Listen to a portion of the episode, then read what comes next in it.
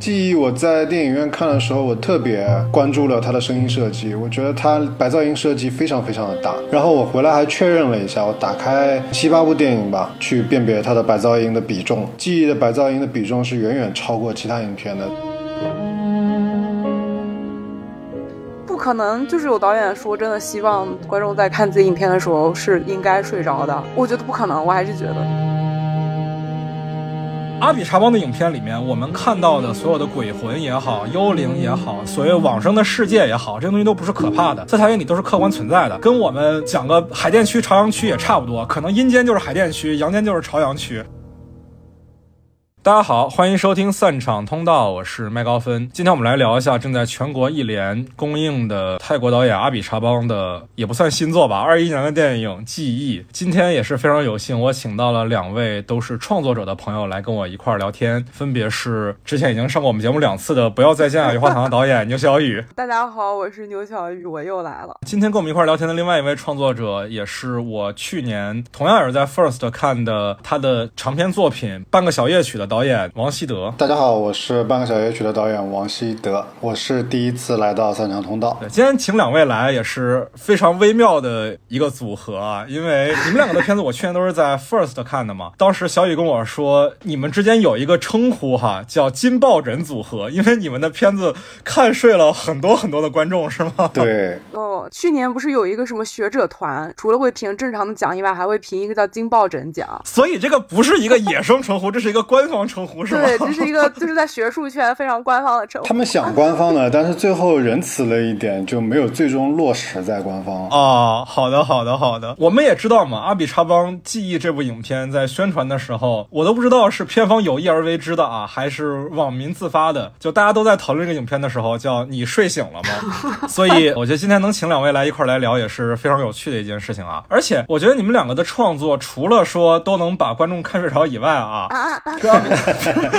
这这是玩笑话，这是玩笑话，这是玩笑话啊！你们跟阿比查邦还是有很多其他的共同点的，尤其是小雨啊，我觉得小雨这点非常有意思，就是你的片子，我经常看到被人说受阿比查邦影响很大，但其实我们在之前做油花堂的长节目的时候也聊到过这件事儿。你是觉得自己的创作跟阿比查邦导演的相似，是来源于你们都受台湾导演的影响很深，尤其是黄孝贤导演，对吧？嗯，因为你们的创作除了比较催眠以外啊，又提这件事情，不好意思啊，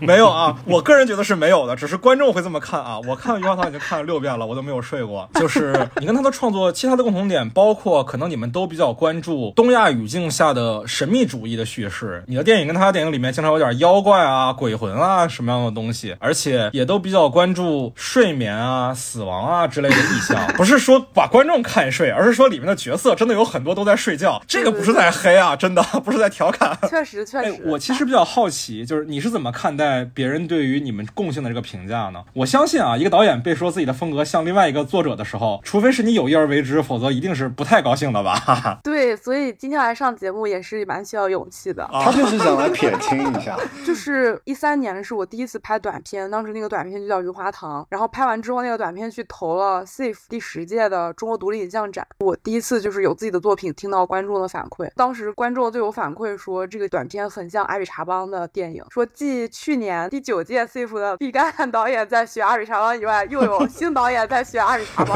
就那个时候我也没有看过毕赣导演的作品，然后也不知道阿比查邦是谁，还不知道是谁。对，还是那种非常愚蠢的大学生的那个状态，在读大三嘛，看了阿比查邦导演的作品，其实就是他获得金棕榈的《能召回前世的布米叔叔》。我当时下载那个资源也特别低清，就六百多兆，我我也看睡着了，就是因为我实在搞不清楚故事到底在说什么。但是我就不死心，觉得是哪里像嘛，我就去看这个导演前面的所有作品，然后看着看着就看进去了。也就是说，其实你一开始是因为想看看到底是什么货色，也配说我像他的作品的心态去看的是吗？类似吧，就别人说像，有好多人说，而且大家说的那个语气不是在夸你的那个语气啊，是在阴阳你是吗？对对对对，然后我就说我去看一下，但我确实是在观影的过程中感到一种前所未有的熟悉感，就是这个熟悉感，可能我第一次在看电影的时候感受到这种熟悉，就是在看侯孝贤导演的作品，就是他整个生活的氛围，或者他关注的对象，或者他身边的人都和我生活当中很像。看到阿里查邦导演的时候，觉得更像了，因为他电影里边的那个雨林的那。那个环境就是跟我居住的那个合肥的雨花堂也很像，他的那个女主演跟我奶奶也非常的像，就是每天神神叨叨的腿也不好，瘸腿老太太金吉拉。对对对，就是用一些偏方在抹自己的膝盖、药水什么的。就连阿比查邦的爸爸，他的病也和我爷爷也是肾衰竭，包括他的那个神秘主义的色彩，然后鬼故事，离生活很近的鬼故事，都和我整个生活的状态很像。然后，所以越看他的作品就越看进去了啊！原来如此，他乡遇故知的感觉。与其说是你的创作受他的影响，不如说是你在创作的中期找到了你的知己。对，散落在泰国的兄弟。对，然后西德导演的《半个小夜曲》啊，影片因为还没有在国内公映，所以可能大家不是特别的了解。但是我自己在看你的影片的时候，也感觉到你和阿比查邦导演是有内在的相似的。尤其是我最近做了一下阿比查邦的深入的研究啊，就首先你们都很喜欢长镜头，嗯，这是比较表象的嘛。另外，我觉得相对深层次一点是，你们其实都非常喜欢在影片中拍摄故事的讲述者本身，因为我们知道电影本身它是一个叙事的艺术嘛，它是要靠影像来传达内容的。所以很多导演其实是会回避在影像中由人来口述故事，但是你和阿比查邦的作品当中都常常看到这样的情节，嗯，所以我觉得你跟他也是有内在的共性的。当然，这可能也是观众看你的片子容易犯困的原因啊。是的，我今天复习的时候，我才觉得确实有些地方还是有点像的，特别是记忆的里面最后一段和小夜曲里面有一段讲述故事还挺像啊。所以其实你跟小雨不一样，就是你之前对于阿比查邦是不太了解，是吗？我其实是不太喜。欢哦，主观层面上我是没有想过要以他的电影方式来影响自己拍电影的方式的，所以不能说是不喜欢，只能说是区间，我觉得是不太一样的。那我找你来聊记忆，是不是还挺委屈的？啊，不委屈，我觉得挺好的。对于我来说，学习是比较快乐的一件事情啊，因为我们这期节目做了不少功课，是吧？对，必须的。好的，好的。那我们来聊一个话题啊，我这两天也在听友群有看到听众们讨论，很多朋友在不了解阿比查邦的情况下。第一次看他的作品，就是在电影院里看《记忆》的时候，是一头雾水的，是很不喜欢的。所以我觉得，就我们在谈正式的影片内容之前，我觉得还是需要去给那些还没进电影院看这部影片的观众调整一下观影预期的。我第一次看这部影片是前两天在北京的首映嘛，英皇组织那场放映，贾樟柯和阿比查邦的线上对谈，主持人有问贾樟柯和阿比查邦说，观众在看这部影片之前需要做什么样的准备？他们两个都说不需要做任何的准备，你就放空自己的心来看就行，这就属于空话嘛，对吧？那两位觉得对阿比查邦一无所知的观众在进电影院之前需要先知道什么呢？还是一个观影预期的调整吧。他需要知道他今天看这部电影，相当于最多就是看一个美术展，而不是去蹦迪。刚开始你就知道我是要去看一个艺术电影，然后走进电影院了，我觉得会好很多吧。嗯嗯嗯，就是先把心平静下来。我们去看的不是一个很热闹的类型片。对对对。好，谢导演呢？其实我觉得观点差不多，可能补充一个，就是我觉得阿比长邦的电影有点玄学嘛。就如果说你对玄学的感受是比较排斥的，这种凡事都必须要讲科学，必须要有意义的，那可能看阿比查邦的电影会有一点困难。嗯，阿比查邦的电影它不是基于唯物主义理论的，这点其实特别特别重要。我们之前在做《余华堂》节目的时候也聊到过这件事情，就是我们大陆的小孩子的受的教育都是唯物主义教育，所以我们先天然就会觉得凡是涉及到鬼神什么的都是跟现实主义不搭边的。阿比查邦这部影片，我觉得受到很大。国内的观众的非议的一个原因是在于，它影片的绝大部分内容还是基于一个现实主义的语境，然后在影片的最后突然之间就开始唯心主义了。这个其实是很违背我们大陆观众的观影习惯的。但是呢，因为阿比查邦他本身是个泰国导演，而泰国是一个宗教分围非常强烈的国家，阿比查邦之前所有的电影其实都是不唯物的，都是基于很多神秘主义的观点的影响的。大家不要因为他前面好像拍的很写实，就觉得这个影片他。最后的那个点，导演一定想要拔高表达什么？没有那个东西，在阿比查邦眼里看来也是真的，也是现实的。对，就是要有一个这样的预期。阿比查邦一零年凭借《能召回前世的布米叔叔》拿金棕榈的时候，他在领奖台上就说过一段话，感谢了很多人嘛，感谢了这个影片的制片人，感谢了全场的观众，还感谢了当年的主席蒂姆·波顿。当然，蒂姆·波顿本身就是一个很喜欢古灵精怪故事的导演啊，所以那年评委会主席他选阿比查邦是非常合理的一件事情。他最后感谢的是谁呢？感谢的是。泰国所有的鬼魂和幽灵哦，天哪！对他真的在感谢鬼魂和幽灵，朋友们，你们要知道他的影片就是这样的，他是相信这些事情，他是相信这个逻辑是现实的。如果说我们评价这部影片，我们觉得它是个奇幻片，不是的，阿比查邦认为这就是现实主义，对对对，是神际世界里面的现实主义。我是觉得他其实不是用他的叙事手法在牵引观众去探索一个奇观，而是他构筑的这个世界，他相信的这个世界就是长这样的。他不是为了讨好观众才做这些技法的，而是这些所有的东西就是他整个影片、整个世界观里面的组成部分。对，我觉得可能观众朋友们在进电影院之前还需要了解到一个事儿，就是这可能稍微有点学术啊。就我在上大学之前被艺考班老师推荐读过一本书，叫《故事》，就是麦基写那个故事。都读过，学过电影理论的人都知道这本书相当于是一个什么样的书啊？在电影圈跟新华字典可能差不多，大家人手都有一本的书。新华字典，对，麦基在里面把电影分成了三个类别嘛，分别是类型片、文艺片和实验片。我自己用我的话表达一下他的理解啊，可能有偏差，如果有说的不对的地方，大家可以在评论区纠正我。就是类型片是服务于观众的观影体验的，文艺片是服务于作者的个人表达的，实验片这个概念啊，我当年高中读的时候是不理解的，我不理解它跟文艺片有什么区别。但是经过这几年的观影之后，我的理解是，实验片是用来探索电影的边界的，就是去探索电影能讲什么。就是服务于电影的未来。对对对对对，所以我们很多时候看阿比查邦的片子，看起来好像你不明白他的故事是在说什么，但是如果真的你去仔细想，他每一个情节或者每一个镜头是为什么这么设计的话，是能理出一套相对清晰的逻辑的。只是我们可能受类型片或者说是好莱坞那种叙事的影响太深了，以至于我们看不懂他的语言是什么，但他的那个逻辑其实特别自洽的。所以就是大家真的就像贾樟柯说的一样，清空自己的心来看就行。是的，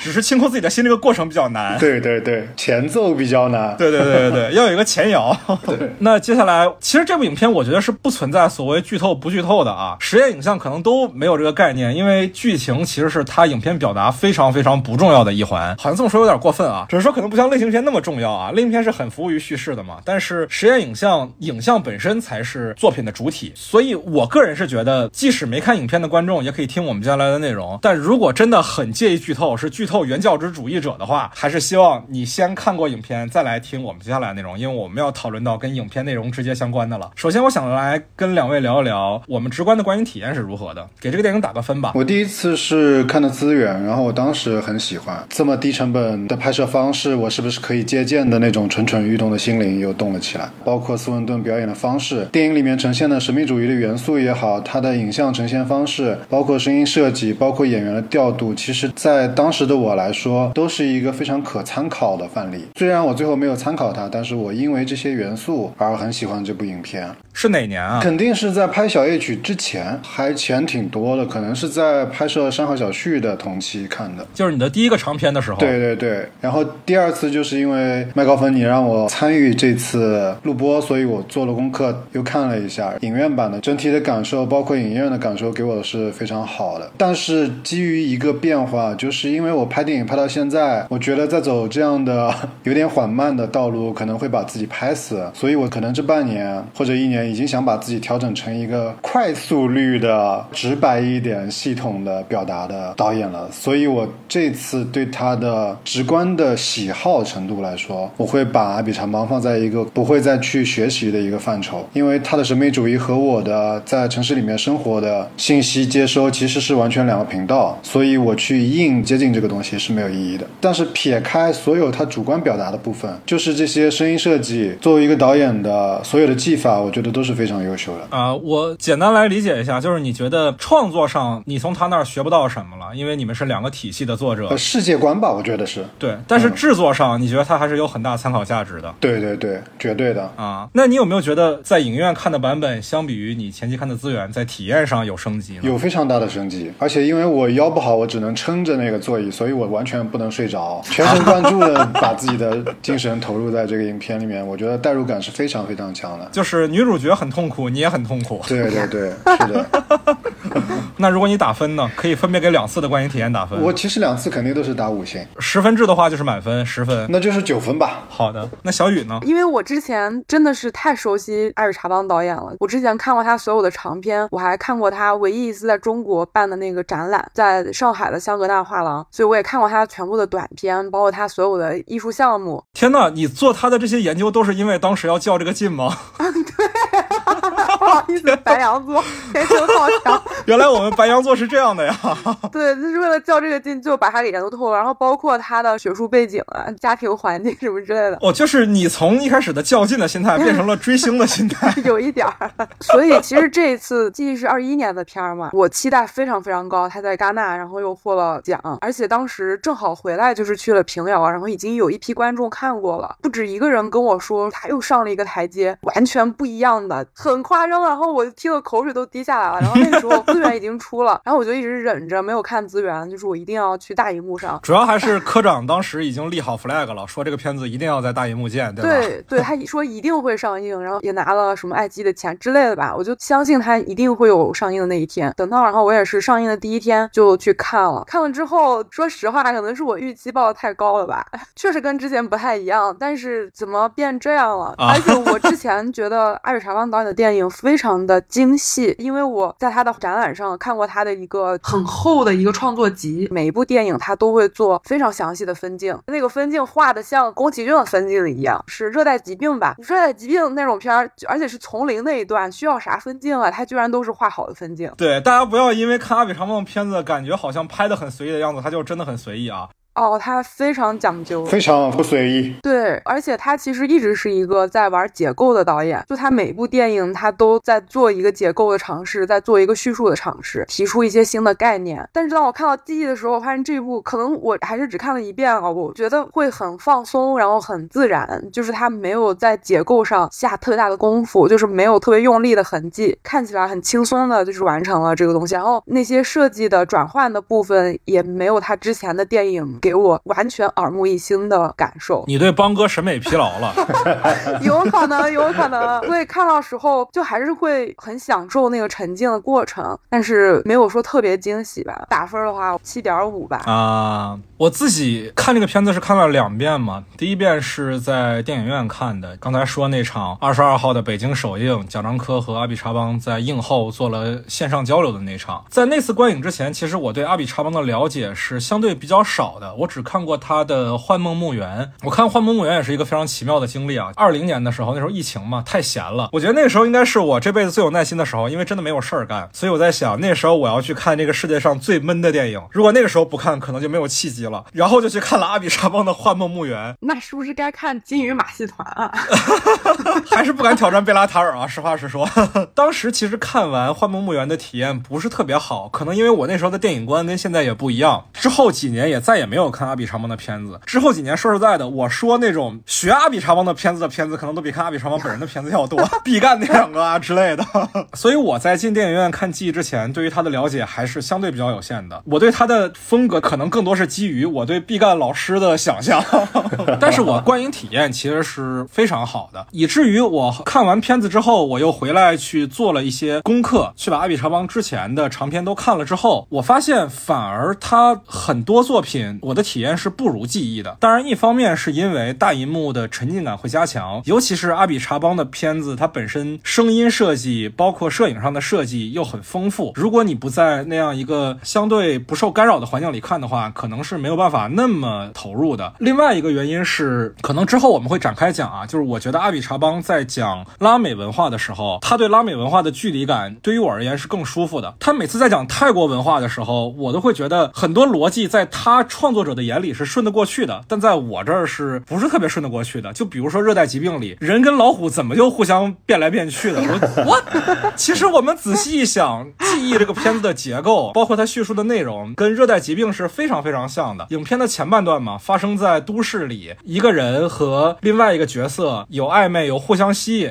都被一种神秘主义的氛围所影响。突然之间，故事中的某一个角色就消失了，凭空消失了。热带疾病里也是，记忆里也是。然后到了影片的后半段，热带疾病可能做的更极致啊，看似是两个完全无关的故事，只是用了相同的主角，但是在记忆里，就是同样的一个主角深入到密林里，发现了一个跟自己之前的暧昧对象很像的角色，是吧？其实跟热带疾病几乎是一模一样的。然后在两个人的交锋之中，主角获得了某种启示，最后在一场看似宗教仪式的氛围里，他超然了，他升华了，故事就结束了。其实看起来好像是同样的一个故事，但是我对记忆的观影体验就好非常多。我觉得有一部分原因是他在拍早先的片子的时候，他觉得这个逻辑特别顺。他作为一个泰国人讲泰国的事儿，觉得这事儿特别自然。但是我一个唯物主义成长起来的观众，我是顺不下去的。而当他去讲一个他不熟悉的环境，就是拉美这样一个土地，但是又跟他的文化环境里有某种联系的时候，他保持那个距离感，其实跟我和拉美的距离感是比较相近的。所以他不熟悉的地方跟我不熟悉的地方是相似的，我是能明白他是想说啥的。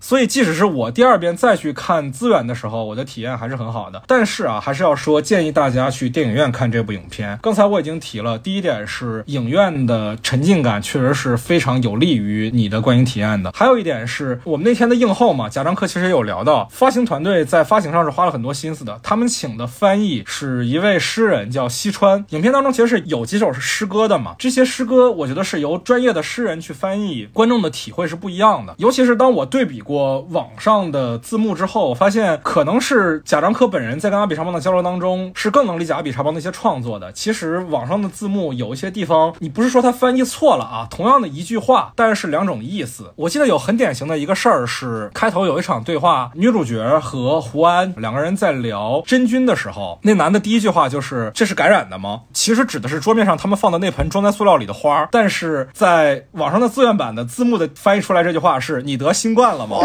我我能理解啊，就是做字幕的人，他觉得阿比查邦搞这个创作肯定是跟时代做结合的，但是其实不是这样，因为在影片里面，女主 Jessica 这个人设是一个真菌学家嘛，她是做这个研究的，所以他们指的是桌上放的那盆花是否被感染了。其实有大量的翻译的细节是要跟原作者本人去做讨论，才能确定他本来的原意是什么的。但是网上的字幕组毕竟没有这个资源，可能翻译的不是特别的准确，所以还是很希望大家在电影院去看这个影片啊。但是我还是要骂一下英皇这个电影院，他们承包了这场放映，但是放映质量非常的糟糕。我在英皇其实看了好几次放映了，因为它也是北影节非常重要的一个放映场所嘛。首先，英皇这个 IMAX 厅，它在顶上左右两边各有一个小蓝灯，会不停的闪，经常会闪的你有点出戏，除非你坐特别前排啊，否则一定会受到那个的影响。这是其一，其二是那天放映在银幕的右下角，主办方搭起了一个小台子，当时有人在那儿操作，我也不知道放映的时候有什么可操作的啊。那个小台子 在打碟，对，很奇怪，它真的在发光，你知道吗？它真的在发光，然后银幕的右下角就在亮。这个影片它是一个很多画面是低照度的影片，这很真的很莫名其妙，银幕右下角在发光，哎，还有一个放映问题啊，这点我觉得都匪夷所思，我从来没有见过，就是他们的放映机居然在放映的过程当中，经常有苍蝇在上面爬。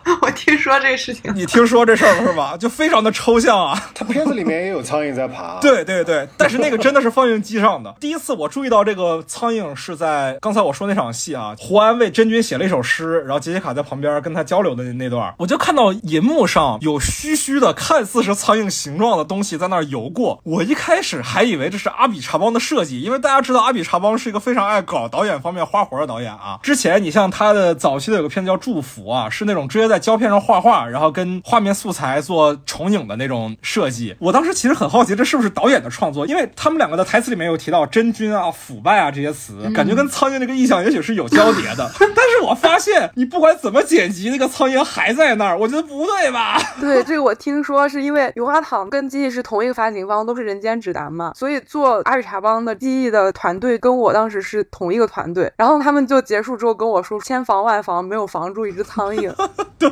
而且那个苍蝇是到影片的中后段，可能才在工作人员的处理下才消失了。在影片的前半段啊，女主角进山之前，她就一直在那个放映机上爬。我的天哪！其实映后也有观众提了一个事情嘛，在导演交流的时候，有一观众起了一说，放映方非常的不负责任，搞了一些事情。他还特意叮嘱了翻译不要把这个话翻译给阿比查邦听，不希望导演伤心。当时我特别想给那个观众鼓掌啊，但是没好意思，我怕阿比查邦听出来。然后在放映一半的时候，我估计是那个苍蝇被赶走了，就是女主角进山的那段路上，她不是被沿途的士兵盘查吗？那段其实挺紧张的一段。结果那只苍蝇，我不知道是我的幻觉啊，还是那只苍蝇真的飞到了我的耳朵上，我就吓了一大跳，然后赶紧拍我的耳朵。旁边的观众也被我我吓了一大跳。你进电影里了你，你幻梦墓园了你。四 D 电影，那个感觉太奇怪了，就是刚刚好，就是那种 只有你一个人感觉到了这种不舒服的体验，但是旁边的人根本没有感觉，就跟女主角听见巨响的感受是一样的。我当时毛骨悚然，我觉得电影之神是降临到我身上了。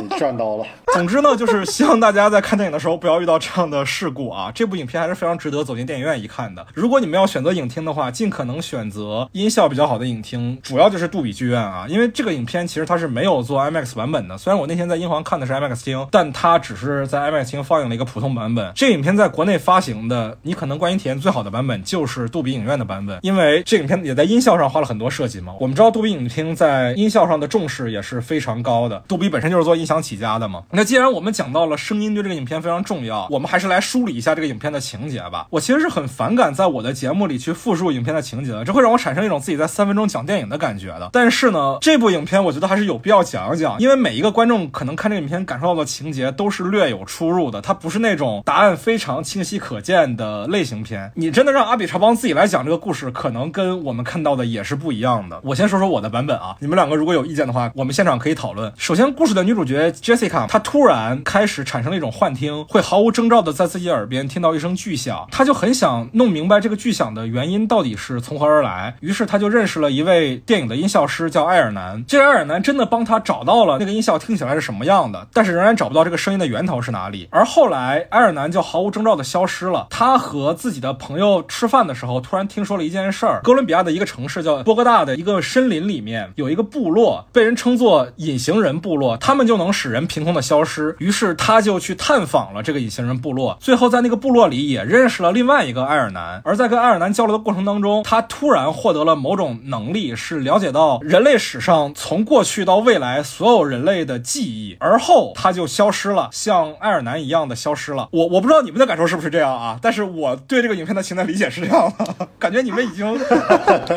要骂我了。不至于，不至于。小雨先说说看，你跟我哪儿理解不一样？我就除了最后结尾吧，就是我不知道原来他跟爱尔兰都消失了。哦，爱尔兰没有消失啊，爱尔兰最后一个镜头还在的。但是你看 Jessica 飞碟那个镜头之后，他就没了。哦，我以为他只是回去了，只有这个和你不太一样。而且我理解是他跟爱尔兰最后是通过触摸的方式读取了爱尔兰的所有记忆，然后爱尔兰可能拥有这个地球上所有的记忆，然后他在一瞬间读取，大受震撼，就回家了。嗯，他们都是通过触摸来获取的嘛。爱尔南自己也说，他是通过摸石头感受到之前那个被抢了午餐的人的痛苦。这其实跟杰西卡去摸那个被驱魔而死的女性的头骨的那个洞是一样的嘛。他也是通过那个了解到了那个女性的痛苦。其实特别像进击的巨人，是不是？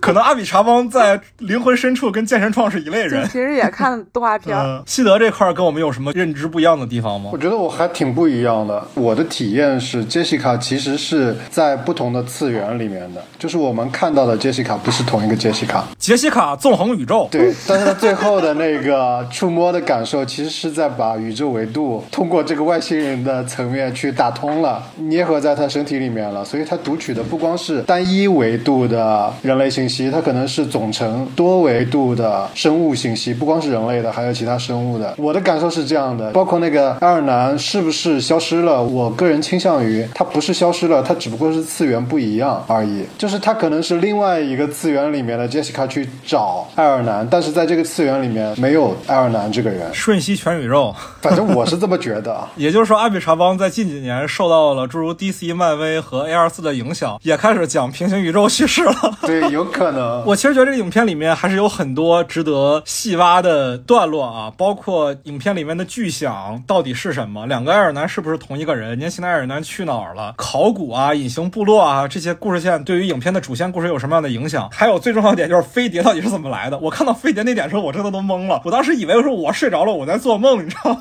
我心想，我是一个看电影从来不睡觉的人，难道我真的睡着了吗？但是这些疑惑我们可以放到待会儿再展开来讲。我们先来谈一谈啊，这个影片里面让我们印象最深的部分，我印象最深的部分肯定是录音棚那一段。就是他去找年轻的爱尔兰去复刻自己听到的巨响那场戏。其实录音棚我觉得还比较好理解，就是我本身是一直会在剪辑室里面对所有的声音也好，或者是剪辑也好、调色也好，其实这些都是我关注的电影部分嘛。可能是一种本能驱使，我对那场戏声音可能带来的各种各样的维度的不同是非常有趣的一个部分。我对这个部分其实是有非常大的认同感的。好比 Jessica 她的形容，在第一次形容的时候，她就形容了一个叙事段落，她说像是一个金属掉在了一个深坑里。呃，他形容的是一个混凝土球掉在了一个金属深井里，然后深井在海上。对，然后这个叙事它在不断的变化，包括那个球的材质也在变化，环境也在变化，包括它掉下去造成的回声的大小也在变化。它所有的这些描述和埃尔南去进行器材调配的时时候产生的叙事感受和维度是无穷尽的，所以这个东西当时对我来说是非常吸引的一个点。有一点像是前置的了解到阿比长邦想要在这部影片里面去呈现的东西和他过去的影片勾连在一起的，但是无非是用声音的层面去体现。所以我希望看到他后面对于这一声回响到底是一个什么样的落点，我就一直牵引到最后。嗯嗯，也就是说，一方面是这个场景本身对于你来讲是有熟悉感的，因为这影片毕竟是发生在南美的嘛，可能很多人文环境或者说自然环境跟我们不是特别相近，但是这个工作场景对于你来讲是有记忆、有共鸣的，是能勾连起来的，所以这是直观上吸引你的原因。而另外一方面，也是你从这一段的情节里感受到了他对于影片核心表达的一个指涉，也形成了你对后续内容的一个观影的驱动力，对吧？对，嗯，对我也是对这场戏特别印象深刻。一方面也是啊，就是作为电影工作者，就是打开 Pro Tools 的时候都是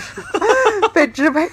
两眼一黑。对无数个熬夜的夜晚，对对对手心立刻开始出汗什么的。对，五十多个差不多相近的音效，然后你要挑一个，是吧？对对对，而且这种音效就是不断的反复的听，然后选择的时候，其实它会有一种非常直观上的声音对人的那种听感和触觉的影响，所以那一段是特别强烈的。然后包括他在做声音的时候，也在和提尔达斯温顿说，看着这个波形，就是提尔达斯温顿其实是在描述一个感受或者一个氛围、一个语言什么之类，它转化成了波形，是可能把上面一节去掉，或者把下面一节颜色加重，就是你可以看到一次非常精巧的造型语言转换。嗯，就是对电影这个媒介的一种指涉。对，而且它是在给我们看媒介和媒介之间是怎么转换的，故事是怎么变成声音，声音又是怎么变成图像，然后我们用这种方式在反复的转换当中交流，直到找到那个东西。对对对对对，这个点其实特别微妙啊，就是阿比查邦的影片嘛，常常他描绘的不是某一个情节、某一个历史事件或者某一个人物，他描绘的是一种更模糊、更抽象的东西，是一种情绪或者说是感受或者一种集体的意识，而他的影片往往是把这种抽象的东西给具象化，其实就跟影片当中把一种抽象的声音听感给具象成一段波形是相类似的。他这是对他的自己的创作一种非常精巧的比喻。就这个其实让我想起我今年上一节看了很多葛达尔的片子嘛，其中有个片子叫《自画像》，里面有一段让我印象非常深刻的内容是葛达尔找了一个盲人女孩去抚摸她的电影胶片。那个盲人女孩因为失明嘛，所以她对于空间的感受是特别的准的。她进到一个空间里的时候，光听那个环境音就知道这个空间有多大。所以葛达尔就让她摸自己的胶片，一节一节的蹬。每蹬一节的时候，葛达尔就说：“你现在是左手的画面是什么？右手的画面是什么？这儿又发生了什么？那又发生了什么？”在那个过程当中，你能明显感觉到电影它从一个时间的媒介变成了一种空间的媒介，它是一个媒介的转换，这是非常微妙的。其实跟阿比查邦在这个段落里做的事儿是一样的，他把一段听感的东西变成了影像的东西，变成了一个画面的东西，对吧？对，我看这个场景的时候，其实印象也很深啊。但是其实我印象最深的场景还不是这个，是餐桌那场戏，就是他和胡安夫妇还有他们的孩子四个人一块儿吃饭的时候，聊到隐形人部落，这个时候他的耳边突然连续传来那个巨响。我我其实其实没有经历过影片中的杰西卡经历过的这种耳鸣的症状，但是我不知道大家有没有，就是你在跟很多人聊天的时候，突然之间你被某种不知道是什么的外力从刚才聊天的语境里抽离了出去，你感觉你跟他们不在一个语境里了，但是毫无征兆的你就被抽出去了。这个东西其实是在我的生活里发生过几次的，但是因为这些事儿都特别的缺乏记忆点，所以我是想不起来具体的谈到什么的时候产生这样的感受。但阿比查邦在这场戏里描述出了这样的状况，而且我不是又看了一遍吗？我看看到这块，它的摄影上其实有些设计。他们坐的那个餐桌的位置其实很有讲究啊。虽然是一个四人的餐桌，两两对着坐，大家的座位是很平均的，但在他那个镜头的视角看起来，杰西卡我们的女主角她的后景是一面平整的墙，没有其他的信息，而其他三个人的后景是带着纵深的。当那声巨响响起之后，我尤其能感受到他和另外三个人不在一个频道里了。他的表演也提示了这一点。对对对对对对对，可能还是因为我是学摄影出身的啊，就是我会对摄影语言的部分投以更多的关注。当然，这样的设计在阿比查蒙的影片里肯定不算是多么值得大书特书的设计啊，它有很多更玄妙的笔触在。但是我再一次拉片的时候，还是会对这一段心有戚戚。我这次在第二次看的时候，有一个比较新的点是最后一段，就是埃尔南和杰西卡两个人手握手的时候那段交谈吧。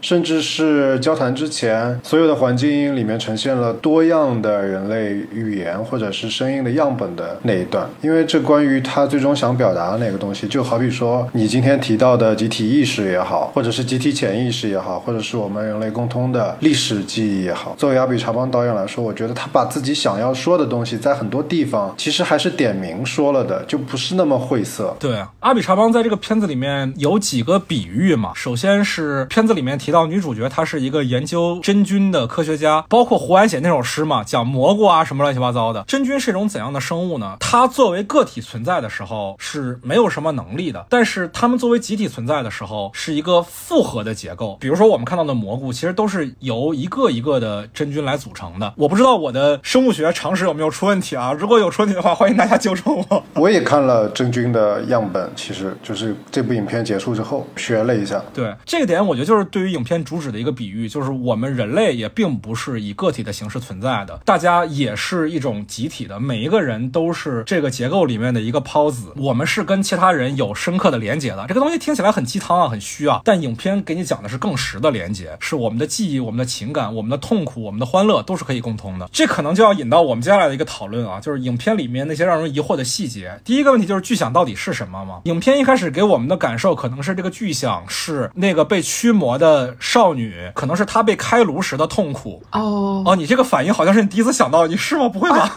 对我没有想到是跟那个开颅女孩有关啊。那你以为那个巨响是啥呢？就是飞碟吗？啊，不是，我以为那个巨响它就不是一个具体的东西，它就是一种未知的东西，然后来源于地星或者是更久远之前的某种发生的东西啊。我觉得你这个点说的肯定没有错啊，因为阿比长邦他其实不会在片子里面给你标准答案的，对，只是我个人的理解，就包括为什么最后那个飞。碟在飞走的时候会发出同样的声音，我是觉得，就我没有把那个飞碟理解成某种外太空文明啊，我理解是人类的未来，就是从过去到未来，我们都伴随着这样的声音，就跟云图里面的那个呃彗星的胎记是一样的，这东西伴随着人类所有的记忆，它甚至不单是一个巨响，它可能是更多的东西，只是在杰西卡身上它具象成了一声巨响而已。所以在我看来，这个巨响它就是一个集体的记忆的映射，这个随着杰西卡在研究真。菌的过程当中，他的体会会越来越深。嗯，西德这块怎么看呢？我不知道你的理解跟我一不一样。我觉得你说的是很对的，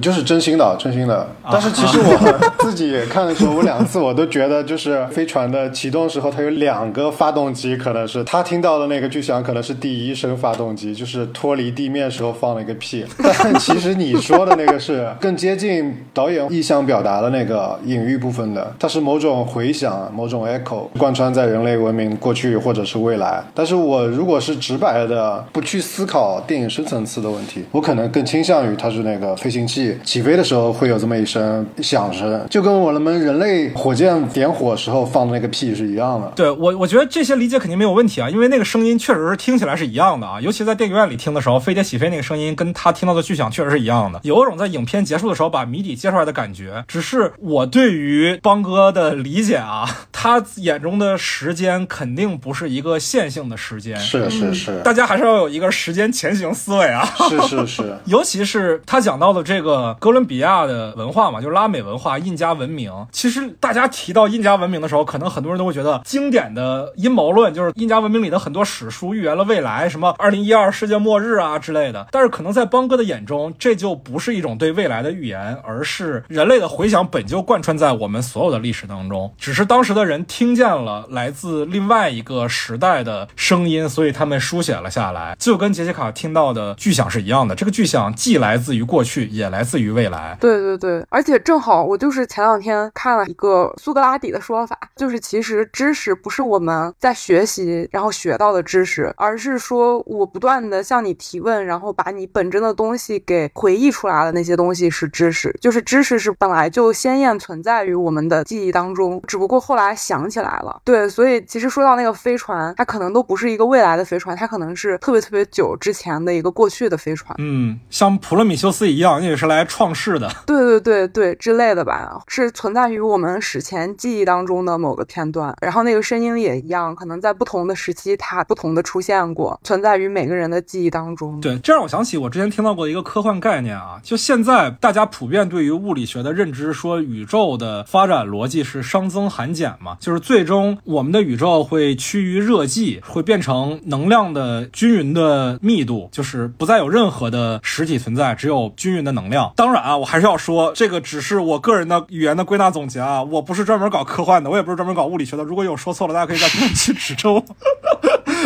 聊得非常小心啊，但是其实有另外一种物理学的观点说，我们的宇宙发展逻辑并不是这样线性的，而是说一种循环的逻辑，是我们的宇宙在经过漫长的发展之后，会重新连成一个圈，会发展成我们现在这样。所有的现在就是过去，所有的过去也是未来，这也是一种不太受到广泛承认的观点啊。对，可能在邦哥的眼里，这个后一种观点是更可信的。哎呀，怎么老叫他邦哥？我们两个人拍的电影也是这个观点啊。对，就本身我们可能时间观或者世界观上就相信更多可能性存在吧。对，这也更符合我们东方人的一个原生的信仰体系吧，因为我们都认为说是有轮回的嘛，这个是有来世和前世的嘛。但是可能在西方的神话体系里，他们更多是说人会有天堂地狱，你的灵魂去到天堂地狱之后就永远存在那儿了，没有所谓的前世或者来世。那好，我们讨论下一个话题啊，我们已经定下了一个神秘主义的基调啊，接下来的话题都可以往开了聊了。影片中可能最大的一个困惑就是，影片也不能说最大的困惑，影片中困惑实在是太多了。首先就是两个爱尔兰到底是不是同一个人？我我倾向于是不是同一个人，我就提供非常粗暴的、浅显的、粗鄙的理解，好吧？就是 你们提供稍微圆润一点的。第一个爱尔兰就是声音工程师，第二个爱尔兰他是记忆工程师，他不是人类，可能是人类的先祖，或者是某个外星文明的人类形态，但是他负责的工程和爱尔兰负责的工程其实是有共通性的。啊，和小爱尔兰是吧？对对对，他负责的东西是不同门类，就是作为一个灵体，在这个宇宙中，大家负责各自的部分，但是不是同一个人。艾伦耶格尔。对对对，可能就是说爱尔兰意思就是工程师的意思，爱尔兰就是在外星文明里面的 engineer 是一个职 位可以。这样的。真的假的？我在胡扯啊，我在胡扯。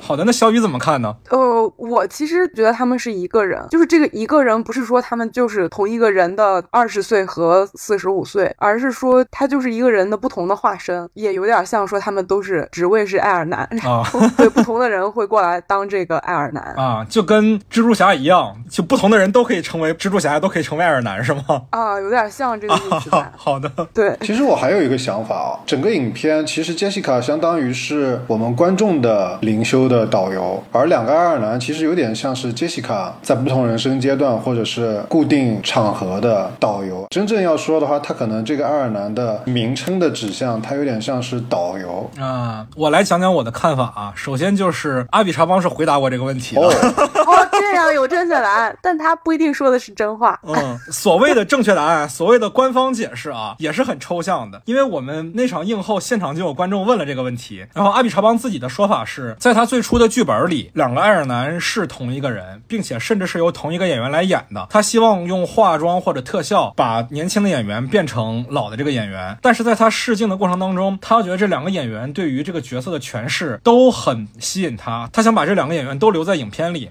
所以他就让老爱尔兰换了一个演员来演嘛。然后关于两个爱尔兰是不是同一个人这件事儿，他的观点是，不仅这两个爱尔兰是同一个演员，其实杰西卡也可以是爱尔兰，所有片子里的其他人也都可以是爱尔兰，大家可以是同一个人。啊，Union，其实就是集体意识嘛。对对对对对对，这个回答看似好像什么都回答，但是好像又有什么都没回答，是吧？但其实就是一个拍摄的时候的一个小趣味。只要大家制作过电影，都会在制作过程当中会有一些突然我任性一下的一个小想法，然后它可能就会变成观众解读的另一重空间。对对对对对，就是所有的创作啊，你不管说是文学也好，音乐也好，绘画也好，电影也好，它都会在创作的过程当中产生一些外部事情的影响，而导致它结果的变化。尤其是电影吧，因为电影是最受其他创作者影响的作品，它不是一个人独立能完成的。你像阿比查邦本身也是看到了两个演员对于这个角色的诠释，才决定这样的一个方式。如果他真的选择了一个演员来扮演这个角色的话，我们甚至都不会产生这样的疑问。嗯嗯，好的，那我们来讨论下一个问题啊，还是围绕着爱尔兰的，就是年轻的爱尔兰去哪儿了？我其实已经解答了这个问题了，我就觉得他还在他自己的那个时间线里，啊，平行宇宙了，对吧？对嘛，就是维度不同嘛。哦，我理解了，就像睡去全宇宙一样，要吃唇膏、割手指来穿越宇宙。在这个宇宙里，可能杰西卡穿越到平行宇宙的方式就是听别人聊到隐形部落，然后他就穿越了不。是，我觉得杰西卡最后知道穿越的方式是那个回声，是那个 echo。啊啊，他的穿越是被动穿越是吧？他其实只是知道了穿越的秘密，啊，小雨怎么看呢？哦，我呀，我那个看法就非常无聊了，就是他躲起来了，啊，就是被杰西卡训了之后自闭了是吗？就他想就是在跟他玩儿吧，暧昧的过程逗他一下，然后还串通了自己的同事什么之类的。也可以，这是一个非常入世的观点啊。然后，对，其实这个问题，阿比查邦在现场也回答了。哦，然后阿比查邦自己的解释就是说，我们生命中就是会有些人凭空无据的消失了，有时候不单是一个人，有时候是一段是。可能你跟别人描述起来的时候，他会觉得啊，这个事儿从来就没存在过呀，就好像杰西卡在餐桌上跟别人聊到那个去世的牙医，或者说那条狗一样，这只是生命中无常的一种映射而已。年轻的爱尔兰他去了哪儿？他是否真实存在？我们其实都不得而知，因为我们这个影片站的视角是杰西卡的记忆，而记忆本身它就不是事实，它就是不可靠的，特别林奇啊，是不是？其实前段时间我看温蒂尼也是的，就是那个男孩醒过来之后，他去找温蒂尼，然后没有任何人认识温蒂尼，就其实是异曲同工的。我在我的生命中其实也有类似的经历啊，就是我在上高中的时候，离我们高中有点远的一个地方，可能几百米吧，一个小区里面有一棵很高的紫色的树，那个树所有的叶子都是紫色的，当时特别的让我震惊，就怎么凭空冒出了这样一棵树呢？因为我当时是从高一升到高二嘛，我们有一些化学课需要在实验楼里上，那是我第一次踏到实验楼里，我才从实验楼的窗户里看到那棵树。我当时的第一反应就是马上找了我最好的朋友，跟他说：“你看到这棵树的存在了吗？”他说是存在的。好，我确定了，这不是我疯了。第二件事儿就是我跟他说：“你一定要记住这棵树，这样等到许多年之后，我再跟你提起这件事儿的时候，就证明我当年不是记错了，不是我高中的时候太寂寞了或者压力太大了，所以疯了。这个事儿是它是真实存在的。但是现在这个朋友我也很少联系了，所以我也不知道这个事儿是不是真的我疯了。未解之谜，你没有再问他说记不记得那棵树？对，因为我跟他确实联系也比较少了，而且上来就问人家一棵树当时存不存在也很奇怪啊，好像搭讪是不是？反正那棵树对于我而言也是某种生命中神秘主义的体验吧，因为我高中毕业以后再回去学校的时候，同样的位置还有一棵树，但是是绿的了，就跟其他的树没有区别了。你这个可以写成一首歌。对，我觉得这个所谓的年轻的爱尔兰，可能跟我看到这棵紫色的树是一种同样的感受吧。对对对，我不知道大家的生命当中有没有经历过类似的体验，我觉得应该多少都是有的吧。可能埋藏在你的记忆里，不有某些事件的触发，你是想不起来的。有的，就是哪怕一个非常强烈的情感，你也会在很长时间以后，你会怀疑自己当时那个情感是否是真实的。哎，这其实是你创作影片的一个创作观念，对吧？因为我看到你的影片里，你自己的表述就是，我尊重的不是当时发生的既定事实，而是尊重既定事实在我记忆中存在的样貌。对的，很有意思，很有意思。哦，我突然想起来啊，刚才巨响的那一点，其实阿比查邦官方也回答过。哦哦哦，是什么？就阿比查邦自己说嘛，这个事儿其实是一种现实中存在的病症，叫爆炸头综合症，中文真的真的叫这个名字，他自己是得过这个病的。哦，想起来了，他说他拍完这电影之后病就好了。对，他说这个拍摄的过程本身可能也是他摆脱这个病症的一个疗愈的过程，但是他也说了，这个病不像影片中表达那么瘆人啊，莫名其妙咣一声，莫名其妙咣一声，没有的。他说，其实在这个声音出现之前，他就会有预感，说这个声音会出现，而且也没有那么的吓人。他也做过影片中杰西卡做过同样的事情，就是找声音工程师去把这个声音给重新模拟出来。所以那个场景啊，你印象最深的场景，还真是现实中发生过的。哦，那我们再来说一说这个影片中比较让人困惑的其他地方啊。影片中提到的这个考古的遗迹，那个被驱魔而死的女孩，还有片子当中提到的隐形人部落，这些庞杂的支线和故事的主线有什么样的联系呢？我其实觉得整个这个片子，咱们一直提神秘主义嘛。我们拆解剧本来看的话，它有几场戏是这样的：杰西卡先在大学里面，因为情景关系需要去看妹妹，然后我不知道记得吗？他一张椅子把那个考古学家的门堵住了，然后他走进那个考古学家的门之后的一场戏就是图书馆，他在看真菌的部分了。真菌的那个图书馆关门之后，他就来到了图书馆外面的展览馆。展览馆先是一个人的画像，再到一个人类群体的画像，但都是黑白的。然后展馆再出来之后是到夜晚城市的街景，他自己在一个广场上坐下，然后看到一只狗。最后落点是他的背影，背影结束之后是直接切到了人类头骨，就是他一开始看到就是那个凳子堵住的那个门后面的那个世界。太平间嘛，对吧？他自己的调侃就是太平间。对，太平间嘛，考古学家的那个空间，包括他跟考古学家就正式见面了。但是这个时间序列的整体，其实拆解开来看的话，他是第二次去到那个空间了。但是从我们观看者的角度来说，他把真菌的整体的感受，包括对于整个影片，让我们希望以一个集体意识去看的这个状态，在剪辑序列里面就经常做这种组合。所以他把时间、空间，包括我们人类在这些空间里面所处的关系，其实诠释的比较淋漓尽致。所以就是无论是这个考古的过去，因为要驱魔把这个女孩的头骨给敲出了洞，或者是这个隐形部落也好，其实是为了把时空感受和自然感受，包括我们人类所处的城市空间，或者是外在的野外空间，溪流、风声、汽车的声音，包括建筑工地的声音，包括车鸣，就这些声音也好，我们所处的所有的一切，都当做真菌感受一样融合在一起，才能更好的把所谓的真菌或者是集体潜意识这个东西，能够变成一个电影本体一样侵入到你的感知过程当中。它不是情节序列，它是组建所有的序列都是为了组建一个真菌序列而已。所以这些情节搭建起来，只是为了把这个真菌的群体去扩展开来，从一个十二万的认知序列变成一个一百二十万的认知序列。它扩展的越多，我们的感受可能就越强。抛子叙事，对，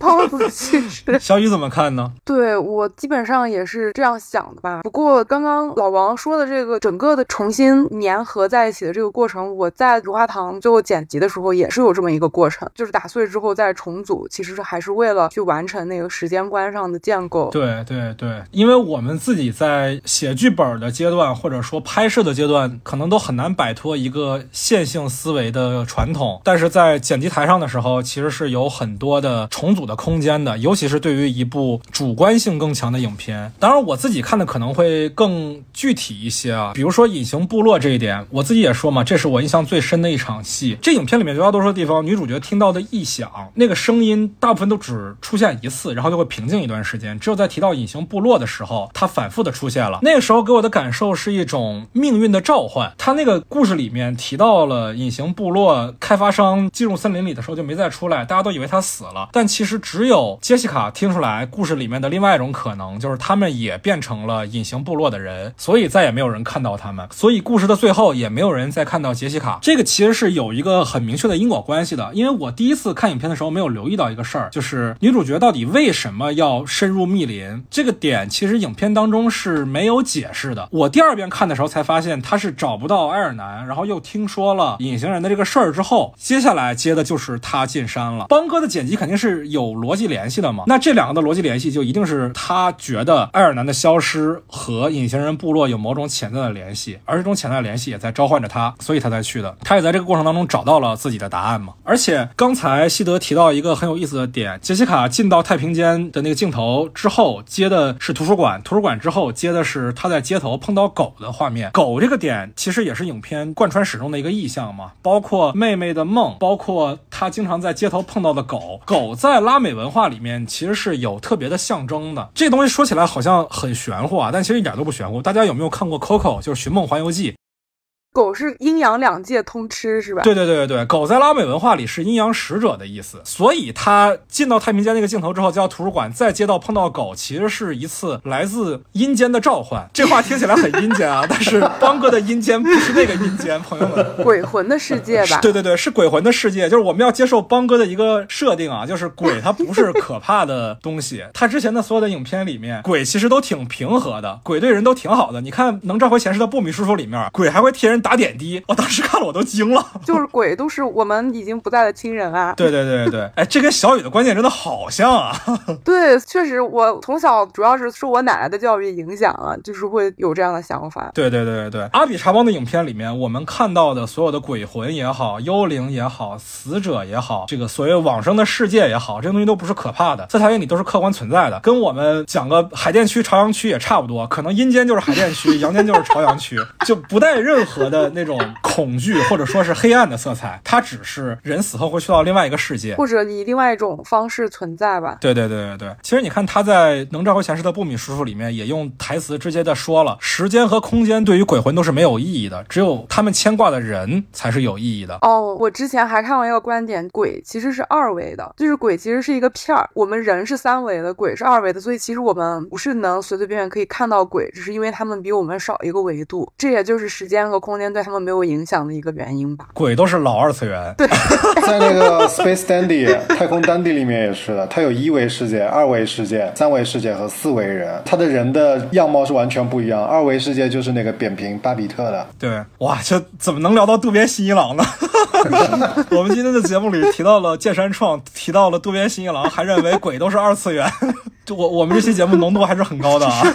那其实关于影片当中，我觉得核心比较让人困惑的点，比如说说巨响，比如说爱尔兰，比如说飞碟这些地方，我们可能都聊得差不多了。接下来我们抽出观众视角，作为评论者或者作为创作者，你们是如何看待阿比查邦这一次外语片的尝试呢？这应该是他第一次在泰国以外的地方去拍摄长片吧，也是第一次全外语的影片。我其实对阿比查邦的所有的电影序列看的不全，所以我只能片面的说，对于《记忆》这部片子来说，我觉得他在对拉美空间，无论是城市空间还是户外空间的这个呈现过程当中，我觉得他有了更多资源去做这件事儿，所带来的影像提升，对我个人来说是非常受用的，让我能够更好的进入他想要去表达的这个世界，包括斯文顿的参与也很好的做到了这一点。有的世界观它也许是非常真实的，但是在我去接近这个世界观的过程当中，如果它的趣味可能越多，那我对于这个世界观的捕捉可能就越趋近于它。但是如果说在某些地方折损了，那我作为一个可悲的人类，也许就会远离我原本可以企及的那个深度。这次他的创作有了更多资源之后，无论是摄影、声音设计，包括演员表演，包括一些我未知环境的好奇都补全了，然后我更好的进入到了他的语境或者说世界里面。这个是我最大的感受。就是整体上外语的尝试带来对于你而言最大的改变是制作体量的增加，导致影片制作水平上的提升。这个作为观众而言，观影感受提升了很多，是吗？是的，嗯，小雨怎么看呢？我这种感觉就像是之前看阿里查邦的电影，就是在泰国吃泰国菜，现在是在北京吃泰国菜，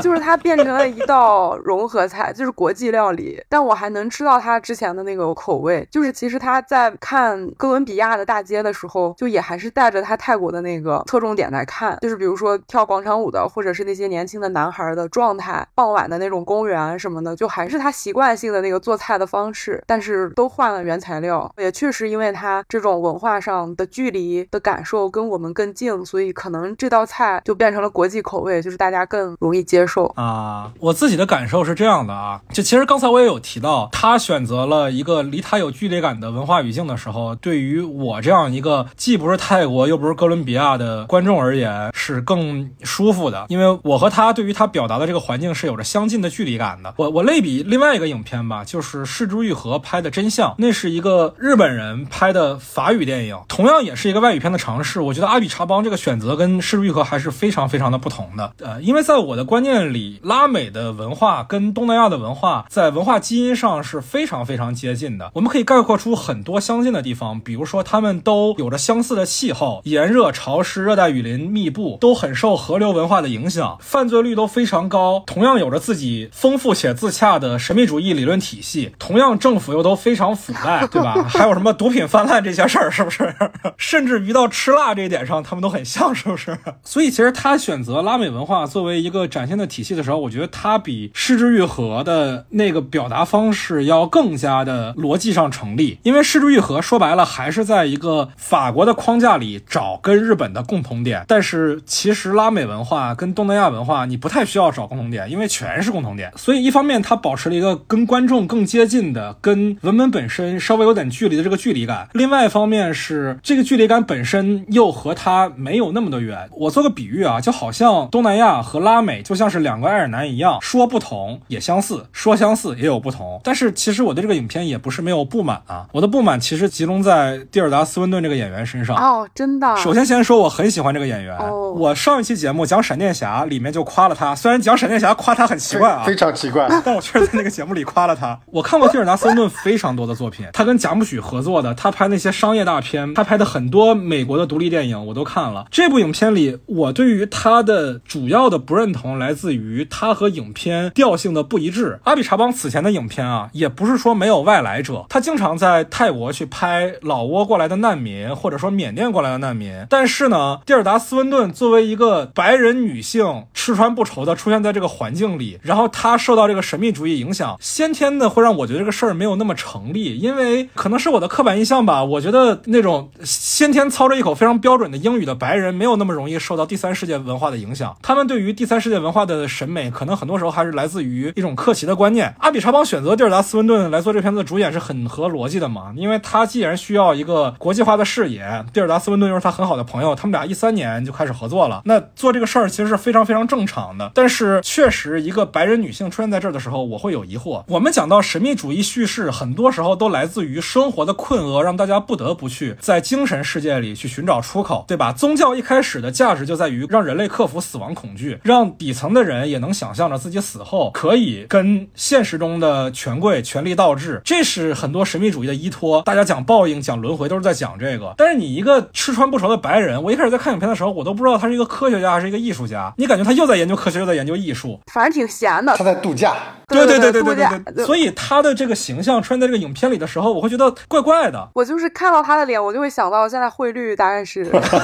就是他在这里过得应该很轻松吧。蒂尔达·斯温顿前几年啊，在国内有一个绰号啊，那时候他还没演古一法师，他的绰号叫仙姑。虽然这个名字本身就带很带有神秘主义色彩了，但是你能想象一个仙姑她去信仰别的信仰吗？我是不能想象的。我不否认他的表演诠释啊，包括阿比查邦，其实在映后也谈到了，说最后那一场，呃，所有的记忆瞬间涌上他一个人的身体的时候的那种震颤，呃，演员的表演都是没有问题的，都是很好的。但是演员本身的选择，我个人觉得是因为创作外的因素干扰了创作本身。之前阿比查邦的影片为什么很多时候吸引人成立，是因为他的主角选择都很实在，你是能相信他就是从这个环境里出来的，不管是那个瘸腿老太太辛吉拉，还是他总用的那个笑起来很憨厚的男演，总演和尚那哥们儿，他们一看就好像是从泰国的热带雨林里长出的植物一样。但是蒂尔达·斯温顿简直像是绛珠仙草一样降临到了这儿。对他比那个飞船还奇怪。嗯嗯嗯嗯嗯嗯，就这就是融合菜的问题吧。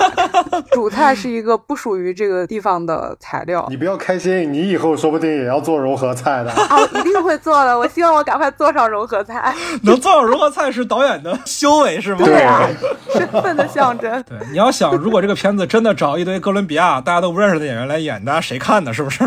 对，我们也未必能看得到。我们肯定还会看得到的。对，就是院线不一定会上。对对对，这片子我们其实也能看到邦哥的野心嘛，他想在电影行业为东亚的电影争取到更多的话语权，所以他要去让渡一部分权利到国际视野上，也能理解。邦哥本身其实大家家看他的作品也好看他的访谈也好，他不是那种很强势的人，看起来就柔柔弱弱的。所以其实反而这片子的演员成为了我对这个片子最不满意的一个地方。当然啊，这些其实都是吹毛求疵了，我还是非常喜欢这部影片的。这部影片在阿比长邦所有的影片里，我可以给到第四，当然第四也不算很高啊，但是还可以了。那前三是什么？在我这儿排第一的是他的第一个长片《正午显影》，排第二的是他的一个，其实你说长片也算长片，说短片也算短片，一个一个小时的片子叫《湄公酒店》。哦，我也是，我也很喜欢湄公酒店。对对对对对。然后排第三的是布米叔叔，第四才是这个。哦，但是其实可以了，已经比热带疾病啊、恋爱症候群啊好多了，是不是？可以了，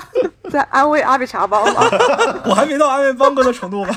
那既然我们讲到了邦哥的导演风格，我们接下来就来为听众朋友们做一个导演的导读吧，就是如何入门阿比查邦的电影。其实我个人觉得这个模块是多余的，我们根本没有必要去为邦哥做导读，因为你只要把你内心清空了，看他的影片真的不难。他的影片真的所有的话都说的很明确、很白，虽然他没有给你一个明确的答案，但是所有的方向都是有清晰指向的。他那些镜头为什么在那儿都是有原因的。但是呢，清空自己的内心这个过程显然还是重要的。对我们今天就来讲一讲，说如何清 清空自己的内心。我的天，完了，变成正念播客了。确实是灵修播客。好的，好的，好的。就我们刚才其实有提到，阿比查邦他是一个泰国导演，泰国有非常复杂的宗教背景。那同时呢，阿比查邦本身本科专业其实学的不是电影，他学的是建筑，因为泰国没有成熟的电影教育。但是其实看他的影片，你就知道建筑绝对不会是他理想中最想念的专业。他的影片中很多内容是非常模棱两可的。但是我个人觉得建筑是不允许模棱两可的，因为你一个地儿能承受多少的力就是多少的力，你不能出任何的差错，出了差错可能就要导致事故。建筑其实是一个很讲物理逻辑的学科，当然毫无疑问，建筑也是艺术，但是这肯定不是阿比查邦最终的归宿。我自己对阿比查邦做的比喻是，你与其说阿比查邦电影是那种结构非常紧密的建筑，不如说他的作品像是一座园林，他是搭好了一个环境，然后让植物在它的环境里自由的生长，他给了你一切的依据和土壤。至于生发出什么，其实还是看观众内心的种子种在了哪儿。有些观众他就是不信，你就是种不出来，你施再好的肥也没有用，你给金克拉给史丹利都没有用。但是如果你天然就有这方面的生活经验或者说感受的话，你看他的影片，你不需要任何的观影积累或者说是学术基础，你也是能明白的。但是邦哥的教育背景也不仅仅是学建筑，他在自己的老家孔敬念完本科之后，他去芝加哥学了电影，但他学的不是电影工业啊，他学的是实验影像。芝加哥艺术学院跟坎耶韦斯特是校友，那个学校出来的人都是非常非常先锋的艺术家，所以他还有非常多的实验影像作品。他的实验影像作品的累计片长可能未必都比他的电影片长要短。我们去豆瓣也好，去 M D B 也好，在他的条目里能查到大几十个短片作品，绝大多数都是装置艺术。那些作品，就算你在网上找到了资源，你去看了，可能你也未必能体会到他创作的本意，因为也许他一开始设计的时候，这个作品是要跟其他的影像合在一块儿看的。我记得前两年在北京木木美术馆办过一个坂本龙一的个展，叫《观音听石》，里面就有阿比查邦和坂本龙一合作的一个作品，就是一整个墙是各种各样的 iPad 也好，手机也好，各种我们生活里能看到的电子屏幕，然后每一个屏幕播的都是阿比查邦去拍的一些空镜，或者说人在睡觉的状态。这个作品就算你能在网上找到资源，你的观影感受跟他在布展的时候那个感受也是不一样的。而且除此之外，他还有很多作品的放映场景不是在屏幕或者大银幕上。我看到过他的一个访谈啊，他有一个作品的放映场景是投放在一块毛玻璃上，而且投影仪是在玻璃的后面，也就是说，它投在毛玻璃上的影像还会穿过玻璃映在观众身上，而且观众在观看毛玻璃上的影像的时候，还能看见后面投影仪发出的光。这个空间的结构跟我们电影院的环境是完全完全不同的。我们电影院是放映机和观众在同侧，打在大银幕上反弹到我们的原理，而在他那个作品里，我们跟屏幕其实是在同侧的，放映机在另外一侧，银幕上放映的内容是会投影到我们身上的，我们也成为了他展品的一部分。就是那整整个空间其实是他想表达的内容，这是他很多时候常做的事情。这其实也影响了他的很多影像创作啊，因为也是这次映后他聊到他的影片为什么很多时候跟我们看到的其他的，不管说是类型片也好，作者电影也好，都不太一样。他说有一个原因是他在拍摄的时候必须要考虑美术馆的放映环境，因为有的时候他片子的资方有一部分就是美术馆投的资，他自己原话就是说，如果只是靠制片厂的钱的话，有的时候无法制作自己想要拍出来的影像，那我就得去四处筹钱。有的时候美术馆愿意给钱的原因是你之后愿意把这个影片再制作成一个展览馆的版本，在美术馆接着放，所以他的电影有的时候不单是作为电影看待的，有时候是作为影像装置艺术来看的，这也就导致了他的影片未必有一个清晰的观看方式。你比如说，我们常见的对于电影的理解是，你要完整的观看影片的版本。什么叫完整的？就是影片如果是两个小时，你不能加速，你不能迟到，你不能早退，从它他的第一帧看到最后一帧，这才是一个正确的观看方式。你中间也不能睡觉，因为如果你睡觉的话，你就忽略了某一部分文本，你就丧失了对这个文本整体结构的批判的资格。但是阿比查邦的电影有的时候它未必是这样的，因为美术馆的影像艺术，它的欣赏方式就不是从头看到尾的，它很多时候就是观众随时走进去坐一会儿再出来，而且要跟整个展览馆的空间跟其他的展品都要做结合，这也就导致了他的影片可能大家未必需要去苛求一个结构的完整，因为我们看到他的影片其实有的时候是分段式的结构嘛，比如说这部记忆，当然虽然他自己说记忆是完完全全从电影的逻辑出发的，但他可能还是有一些之前的创作习惯沿用了下来，比如说影片还是有非常明确的两段式的结构，呃，就是城市段落跟森林段落嘛，这个在他早期的你不管说是恋爱症候群，也就是世纪之光，也叫综合症与一百年，或者说是热带疾病，其实都有相似的尝试。你再比如说湄公酒店那片子，就是更是可能一个空镜就要拍好几分钟的一段影像，甚至每一个空镜可能都有自己内洽的一个戏剧逻辑。所以怎么说呢？欣赏他的影片，一方面是大家对于神秘主义要抱有一个开放的心态，另外一方面是也不用特别拘泥于我们之前看其他影片的那种带着结构或者说是逻辑的思维，感受要先于逻辑，这是他影片的一个核心的创作观点。真的做了很多功课。呃这这这还好吧，还好，也就做了那么几天而已。我 二十二号刚看的，还不到一个星期。那除此之外，我觉得想跟大家推荐一些阿比查邦比较冷门的作品啊，啊因为大家可能提到邦哥这个人，先想到的都是要么就是布米叔叔这种拿下金棕榈的，要么就是现在《记忆》这部获得国际视野关注的影片。但是我自己在这次的完整的看他的长篇作品的过程当中，我最喜欢的影片其实是他相对冷门的一些作品。你比如说他的第一个长篇《正午显影》，我那片子其实看了一遍半啊，就先看了半遍，其实有点没看下去。后来我再拉着我女朋友一块儿看的时候，反而更能看进去了。可能因为也是我们边看边讨论啊。当然啊，看电影说话这个事儿逻辑上是不正确的啊，但是我们确实在私人语境里，我相信大家也都有的吧，不要在这苛责我啊，朋友们。就是苛责你。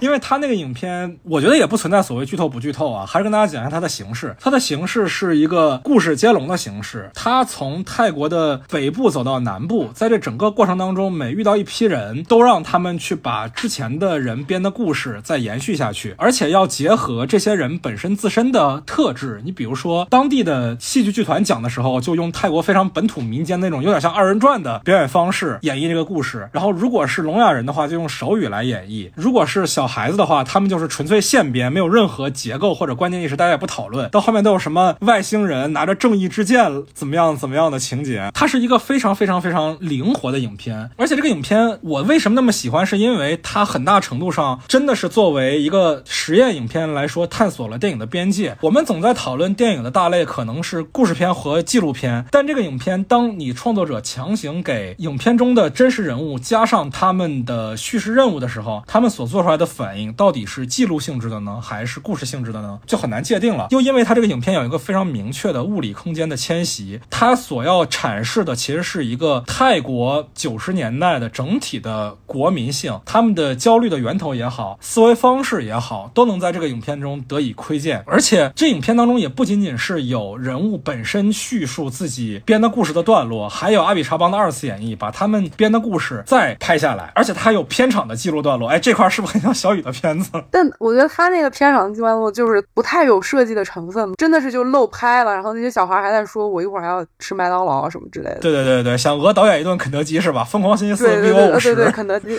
他真的是想敲诈导演一顿肯德基啊！这块我没有瞎演绎啊，朋友们。那个小孩在片子里所饰演的其实是个很神奇的化身，他是一个苹果变成的小孩。然后叙事段落一结束，他就开始管导演要肯德基吃，就这种幽默也非常的有意思。对对对，那个电影就是拍的特特别的放松。对我能感觉到这种的创作观念非常的有野性的，相比于他之后的很多影片，就算他在观念上再神秘，就算他给的答案再不明确，他在创作的逻辑上还是非常严谨的，他再也没有那种松散感了。都是画分镜的，对对对对，他的松散感都留给自己的实验影像了，就是我们看不到的那些作品了。对，我突然想起来，就是说到他的那个展厅里，我记得那个展有一个我印象很深的作品，当然是一个很简单的作品，那个作品的名字叫 Family，他想说的应该是家庭亲密关系，就是家人互相关系的一个东西，是一个着火的电风扇，就电风扇着火了，但它一直在扇，因为它一直扇，所以火就会越扇越大，一种他对亲人之间亲密关系的比喻吧。他有蛮多这种做的还蛮巧妙的装置作品。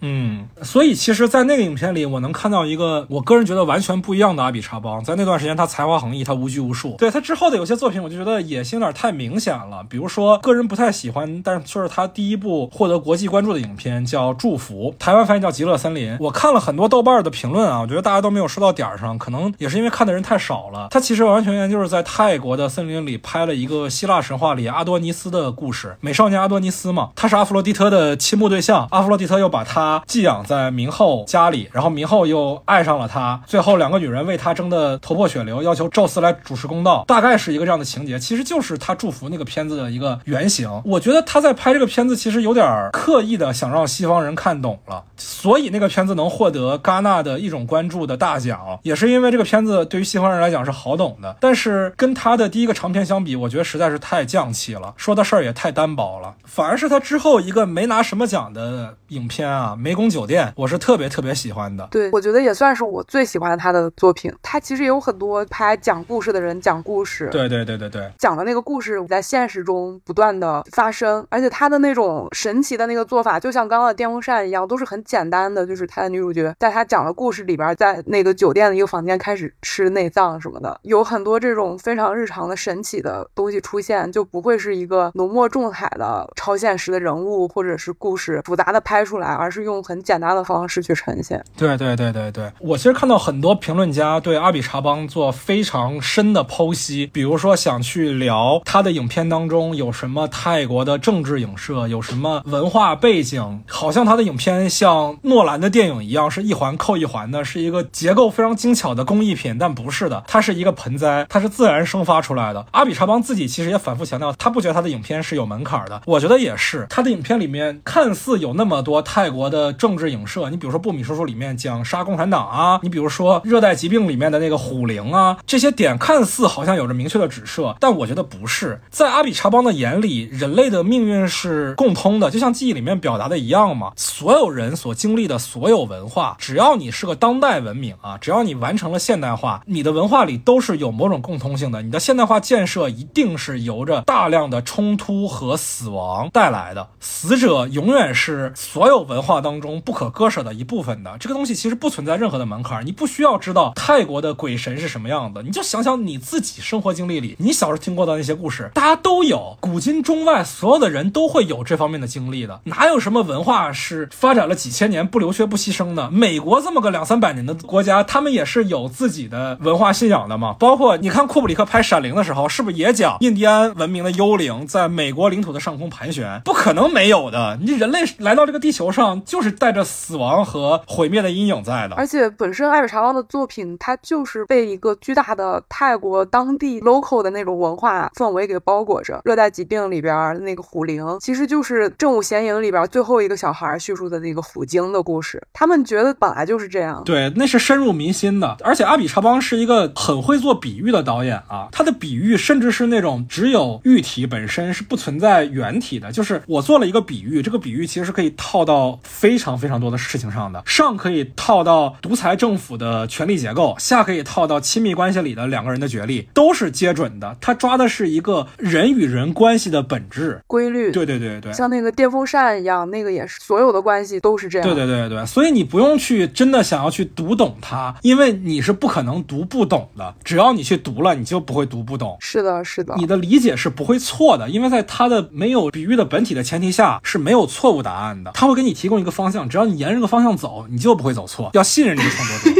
信任这个。哦，说的好玄学啊！刚才小雨说的另外一个点，我觉得也是阿比查邦的创作里面非常重要的一个地方啊，就是对于叙述者的展现。我们节目这期一开始其实有聊到这个事儿嘛，其实我觉得是阿比查邦跟西德的作品里是最相近的一个地方，都投以大量的关注在叙事者上。尤其是我为什么特别喜欢《湄公酒店》的这个作品啊，就在于里面它这个叙述变得更加的灵巧了，它不需要去拍谁来讲这个故事，它这个讲述的形式变成了从头伴随到尾的吉他声。故事的开始，阿比查邦本人出镜啊，他在听另外一个角色弹吉他，然后影片的故事就开始了。它的因果关系其实就是在说，所有的影片的故事过程都发生在这段琴声里，这段琴声就是叙事的故事本身。其实它是一个戏曲的逻辑，就是你听到这个声音，就意味着它的叙事发展到了哪儿。而且阿比查邦怕你看不懂，中间还在吃内脏的情节之后，自己还用自己的声音在旁边配了一段吐槽，说：“哇，好可怕啊！”嗯，对对对，就他还还在讲述这个故事。对对对对对，只是他把这个讲述的过程变得更加的灵巧了。这点其实我也想跟西德聊一下，因为你的作品当中其实也是很多观众所不喜欢的地方，就是你拍了大量的人他来讲一些事儿。因为我目前只看过你的半个小乐曲嘛，基本上每个角色都在片中口述了自己的经历和故事，甚至都不一定是主角，很多时候是配角，可能就出现一场戏一个镜头的角色，他们也是在讲述自己的故事的。你的这种创作观念又是怎么形成的呢？其实我是想学一下黑泽清、冰口龙介，然后青山真治那个脉络，对于空壳感受这个东西的尝试的，就是他有的时候会把一个人类个体作为一个空壳，然后这个空壳里面其实是可以装进去各种各样的其他个体的精神的。就是当这个人物我们对他建立了第一认知，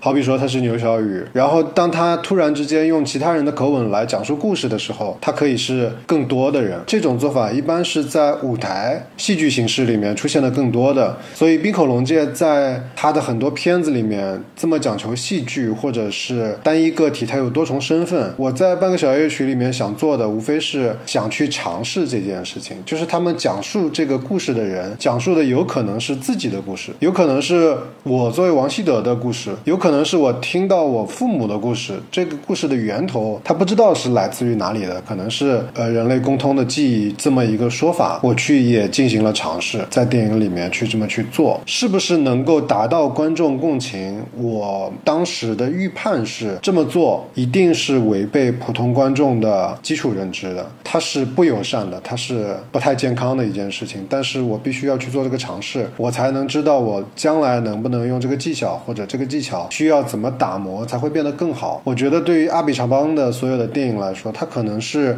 我们今天其实聊到很多是关于，于比如说真菌也好，人类集体意识也好，时间空间的打乱，整体的它的构思就是在做一个环境，也就是我们地球环境或者是宇宙环境也好，这个环境的感受可能做好了之后，它就不那么重要了。就是观对于观众友善也好，不友善也好，你刚刚说的就是一定能看得懂这件事情，它就是恒定的存在，它不会因为其他的判断标准而下降或者是提升。所以在电影里面，无论是讲述怎么样的故事，这件事情是不是能够说得通，是一个修为吧？也许我修为还浅。怎么说呢？就是你看阿比查邦这么爱拍叙述者的一个导演啊，他也经历过非常多技巧的尝试。比如说他在第一个片子里是真的让角色去讲故事，那些故事也都是那些角色编的。然后我们看到在你比如说布米叔叔，其实还有一个短片啊，叫《给布米叔叔的一封信》，是他在长片之前拍的一个短片。我觉得那短片非常的重要啊，因为那个短片其实是长片的导读。你不去看那个短片的话，很多长片的地方你是不理解的。比如说我看看完那个短片，我才意识到长片很多的我不理解为什么把机位放在那段镜头，其实是幽灵或者是鬼猴的视角。但看了一个短片，我才知道原来鬼猴是当年流亡的共产党的映射。这东西确实是不看是不懂的。布米叔叔里还有用幽灵讲述自己的故事的经历，然后再到湄公酒店这样一个更晚的作品的时候，他还尝试过用音乐和画面来辅助叙事。再往后，我们看到记忆里，他就各种方式都在尝试了。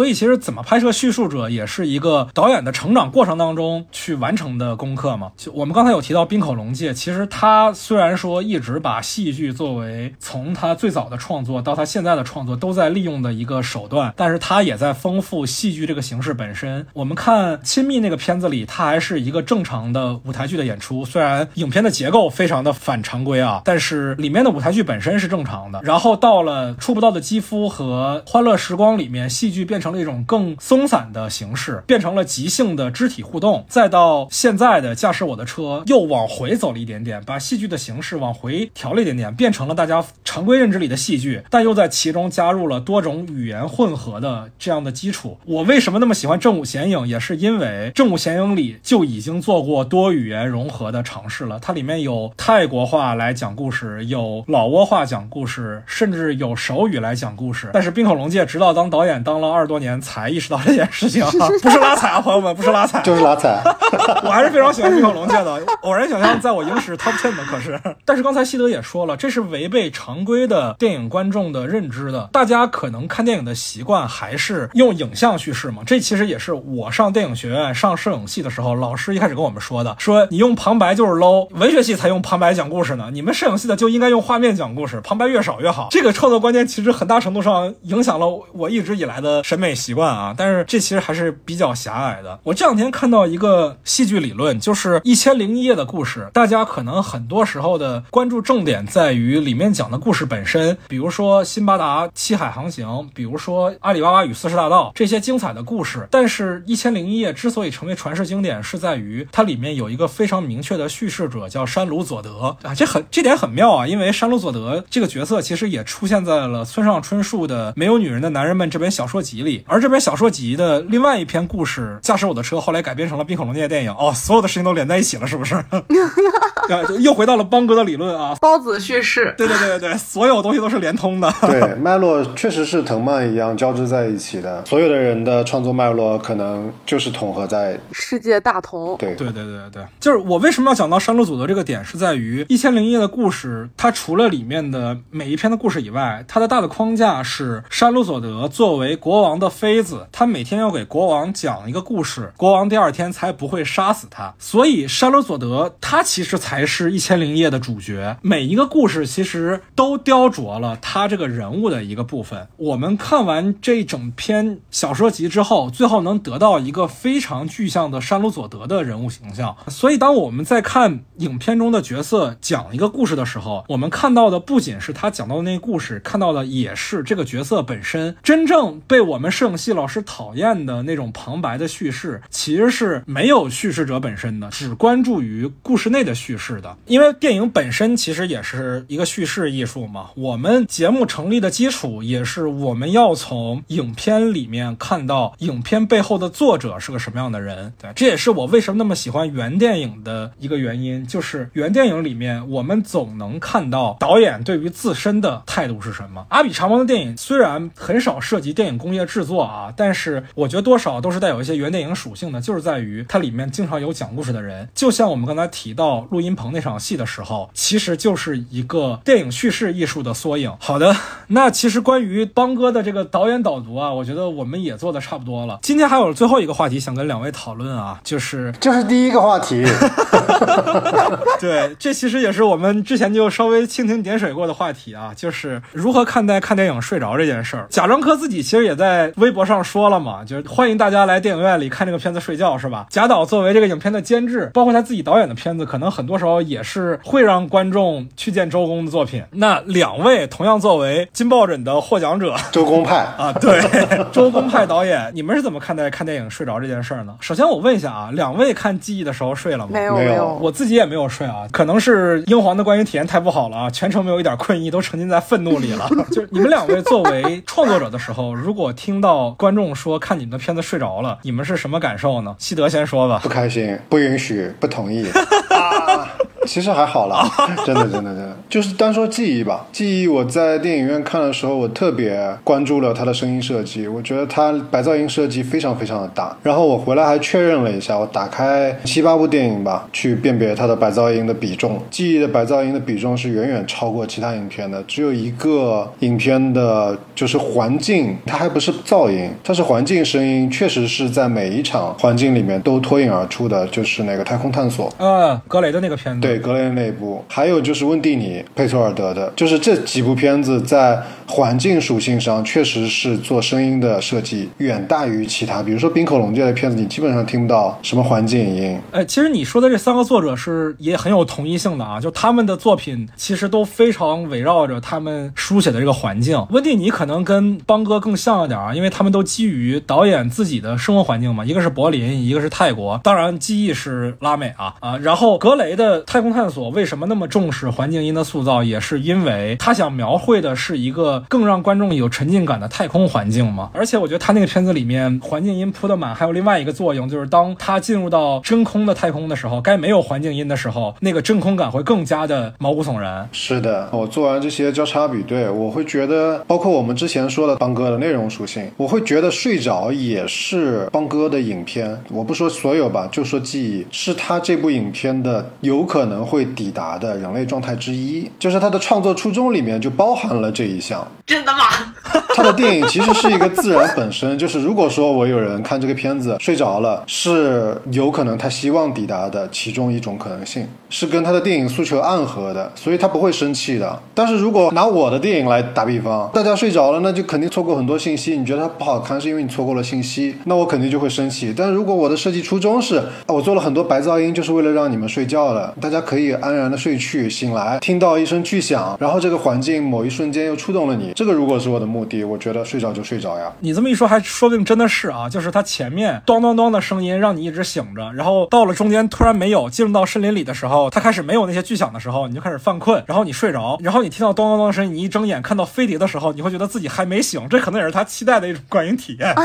我我有一个观察的，就是我去的那个电影院只有两个人，那个人在我的右侧，然后我观察到他睡着的那个点和最后进入到森林里面爱尔兰睡着的那个点是同一个点，嗯，然后他醒过来了，爱尔兰还没醒过来。但是话说回来，我觉得电影院睡着这件事情本身是不应该被鼓励的。就是看电影还是不应该睡觉，但邦哥除外是吗？对，如果他的目的是这个，也不只是他吧，也有些创作者是这样的。你像阿巴斯就曾经说过，好的电影都是应该让观众在观影过程中沉沉睡去。哎，我觉得他们真的就是放弃挣扎了才会这样，就是为了酸观众。我记得我在 First 看小雨那一场《雨花堂》。他开场就说：“对我跟大家说晚安了，对我说我要关灯了，晚安。就是因为第一场放完之后，太多人说这个片儿很好睡了，然后我就一个营销策略，就是归根到最后，大家都是在营销，是吗？我觉得是，我觉得是因为不可能，就是有导演说真的希望观众在看自己影片的时候是应该睡着的，我觉得不可能，我还是觉得，就是我之前也在中央美院看那个马修巴尼的电影《重生之河》，是一个九个小时的电影，分了三场放，就是每场放三个小时。我确实睡着了，我承认我睡着了，因为太累了。然后映后马修巴尼本人来了，因为那个影院里面大家都睡得一塌糊涂，哦而且是在中央美院哦，里面都是教授，还有别的学校的教授去看那个电影，睡得横七竖八的，就已经都躺平了那种睡。对，而且去央美看电影应该已经算是影迷圈的核心观众了，可能比资料馆还要核心一点。我都没有去过央美看电影。对，那都是学术圈的人，都不是说影迷圈，都是教授了。最后在映后交流的时候，也是央美的一个当时的院长和马修巴尼对谈，然后院长可能就还擦着嘴角的哈喇子，就是刚睡醒的那种状态，真的，他是在那儿憨笑说：“哎呀，我相信很多人都看睡着了。”他说：“其实我觉得在电影院看睡着是一个非常美妙的感受。”然后就开始问那个马修巴尼导演说：“马修巴尼导演，我们都看睡着了，你是不是故意让我们睡的？我觉得在你的电影里沉睡这种感觉特别的棒。”然后马修巴尼气得脸都红了，说：“我为什么会觉得特别的棒？你们真的睡了吗？我花那么多钱拍是为了让你们来睡觉吗？” 场面一度非常尴就他。真的是这么说的，是吧？他真的是这么说的，脸都气红了。他说：“我觉得睡着很很不尊重人什么之类的，讲了一大堆。嗯嗯嗯嗯嗯，但是我这也不是替邦哥开脱啊，就是首先我确实觉得记忆不是那么的好睡啊，但是邦哥本人呢，确实是非常关注睡眠题材，睡眠题材，确实是非常关注睡眠题材的一个导演啊。我们能看到他的大量的长片、短片都是在拍人睡觉，他有一个片子叫《Team》，就是在拍她的男朋友睡觉的一个短片。呃，没有别的内容，就是拍她男朋友睡觉。哦，她好像还有一个装置作品，就是反正是美术馆放的，就是她有一个小的相机，她把那个相机寄给了她很多的朋友，跟他们说拍你自己睡觉，然后又有蒂尔达斯文顿，她那个那个女主演还有男主演，然后又有她男朋友什么的。对，那个片子就是 Ansic 嘛，就是她跟坂本龙一合作那个项目，坂本龙一给她做了一段曲子，然后让她配画面，她放了一半行车记录仪的画面，又放了一半大家睡觉的画面。我当时看的两眼一抹黑，就是啊，我那时候对她还不够了解，但是真的那个短片非常深刻的让我对他有了一个很清晰的预期。所以说我真的觉得他对于观众在电影院里睡着这件事儿，可能也许真的没有那么抵触。这两天可能大家也有在网上看到他的自己的那个采访的片段啊，他说他自己每次去戛纳的时候放自己的片子就开始睡，对，看到了。然后在大家的掌声和嘘声之中醒来。我不知道他说的是不是实话啊，但是我觉得确实是有可能的，因为我们再结合一下他的成长背景，我们能从他的片子里面看到，他认为睡眠其实是跟死亡是相近的，尤其是《记忆》这个片子嘛，里面老爱尔兰睡着的时候，其实就跟死了是一样，苍蝇开始靠近他的身体，他睁着眼睡觉也没有呼吸，但是他还是能活过来的。就是他为什么要觉得睡眠跟死亡是接近的？我个人觉得是因为你在睡眠的过程当中，其实是最接接近于那些亡灵的时候，可能在他的观念里，所有做的梦都不是梦，就是通往阴间的钥匙。对对对对对对对，就是一个黄黄泉路，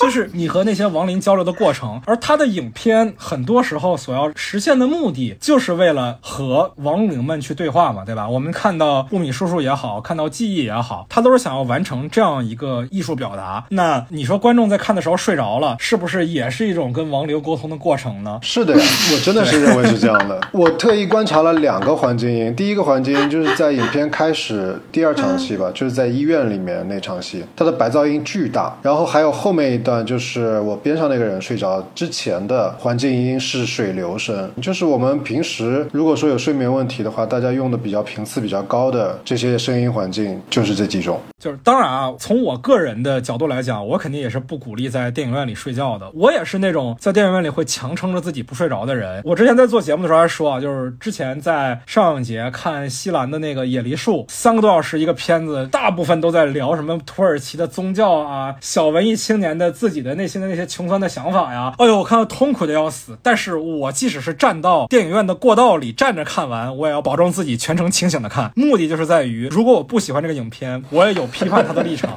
所以就是说，你批判了野梨树。对，我不喜欢野梨树，我其实挺喜欢西兰的，要不然我也不会花三个小时去看这个片子。还站票。我是西兰粉，我也不喜欢野梨树。对对对对对，我很喜欢冬眠。我不是说不能接受他的话痨片，但是野梨树里那个话痨真的我共情不到，招人讨厌了。对，有一点儿。那角色也太讨人厌了。原来我们都不喜欢是吗？不知道会有人喜欢野梨树吗？就得是什么样的人？很多人啊，他豆瓣评分挺高的呀。啊天啊，不要在这儿拉踩啊，朋友们，很危险的。是是，确实确实。我跟你说，看邦哥片子的人跟看西兰片子的人真的是同一批人，大家要小心。哎哦，剪掉，正在剪掉。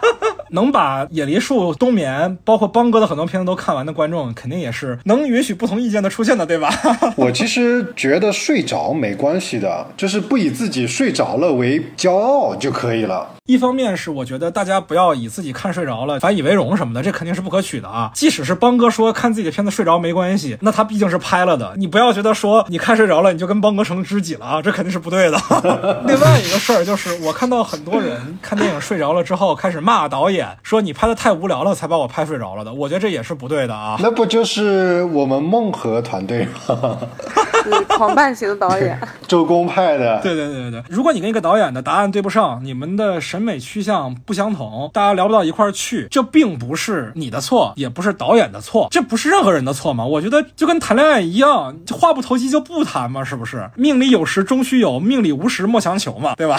这并不是说他的作品就很糟糕，这也不是说你作为一个观众就怎么样。你批评一部电影的立场和基础，我觉得至少应该是你完整的看过了一个影片。我可以理解大家，你看一个影片睡着了，然后你还夸这个影片，这个我多少是能理解的，因为至少它给了你美妙的睡眠质量，或者说至少你夸一个影片的时候，你不会伤害到谁。但是如果你看睡着了，你去批评一个作者的话，那我觉得这对于这个作者来说是非常不公平的。是的，为你鼓掌，感动了，落泪。说到周公派导演心坎儿里了，是吗？那今天关于《记忆》这部影片，也关于这个影片的导演阿比查邦，我们其实也讨论了很多，也和西德导演和小雨导演的个人创作做了结合的讨论。当然啊，关于这部影片，也关于邦哥本人，其实还有很多值得外延讨论的事情。我们一期播客节目能承载的信息也是有限的，大家有更多想跟我们讨论的，也欢迎在评论区里留言，也欢迎大家加入我们的听友群，在微信上搜索 After Cine，添加我的个人微信就可以申请入群了。也欢迎大家关注我们的官方微博“散场通道 After Cine”。那今天我们的节目也就到这里吧，也感谢两位导演参与到我们的录制，期待两位专攻派导演接下来的创作啊。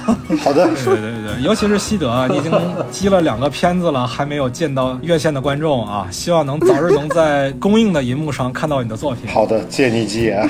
当然啊，最重要的是，无论如何，希望大家能争取在记忆还在硬的时候去看这一部我们国内很少能在大银幕看到的影片。是的，是的。我在录制这期节目之前跟小雨说的时候，我说可能我们有生之年都未必能在国内的公映银幕上再看到一部邦哥的电影了。更多的观众走进电影院看到这样的影片，也能给片方更多的信心。我们讲大一点啊，讲到大环境这件事情的时候，真的是观众的实际支持会鼓励到片方，吸引更多的影片进来的。《记忆》这部影片，我们现在国内的票房已经是这部影片在全球所有的票房市场上最高的影片了。我希望这个成绩还能进一步的推进，让我们的大银幕不再被同质化的超级英雄电影或者说陈思诚们占领。希望大家都去电影院看《记忆》这部影片。那我们今天的录制就到这儿吧，感谢两位导演，我们下期再见，哦拜拜。拜拜。